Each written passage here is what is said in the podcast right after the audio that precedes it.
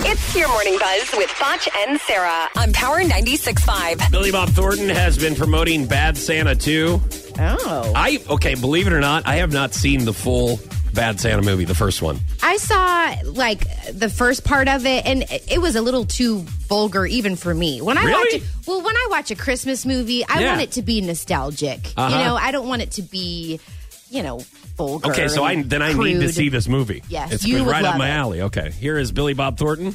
and uh, they took the cigarette out and put in a toothpick. Yeah. I, uh, why? Why replace it with a toothpick? Oh, he- he's a Just he's a leave bad nothing. he's a bad He's Santa a man. bad Santa. Yeah, I mean, uh, after every meal, this guy gets. left.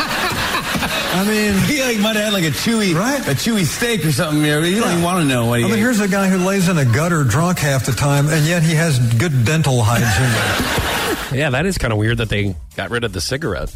Oh. They just don't want to promote. So cig- was he? Sm- did he just smoke the whole time? I guess. And I mean, now from what I saw, once again, I haven't seen the whole Yeah. Bad Santa, but yes, from what I saw, he was smoking and drinking a lot. I think toothpicks are a lot healthier than cigarettes. That's- So I approve. Okay, thank you. Just doesn't go with his character. I think that's what his Right. point was. Yeah.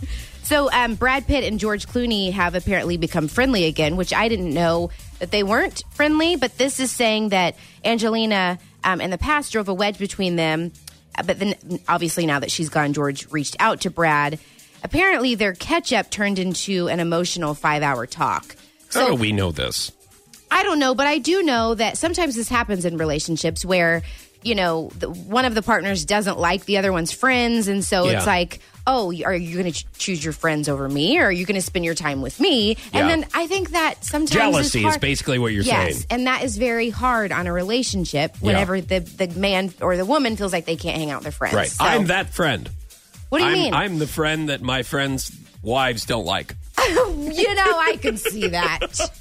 They're like, you you are not allowed to hang out with I didn't, Botch. I'm like, what? You know, what I do- wonder why that is. You know, I don't know. I, f- I feel like I'm. No, a I great don't friend. normally I don't know. condone making rules in a relationship, but I feel like this one is needed. That was your morning buzz with Foch and Sarah on Power 96.5.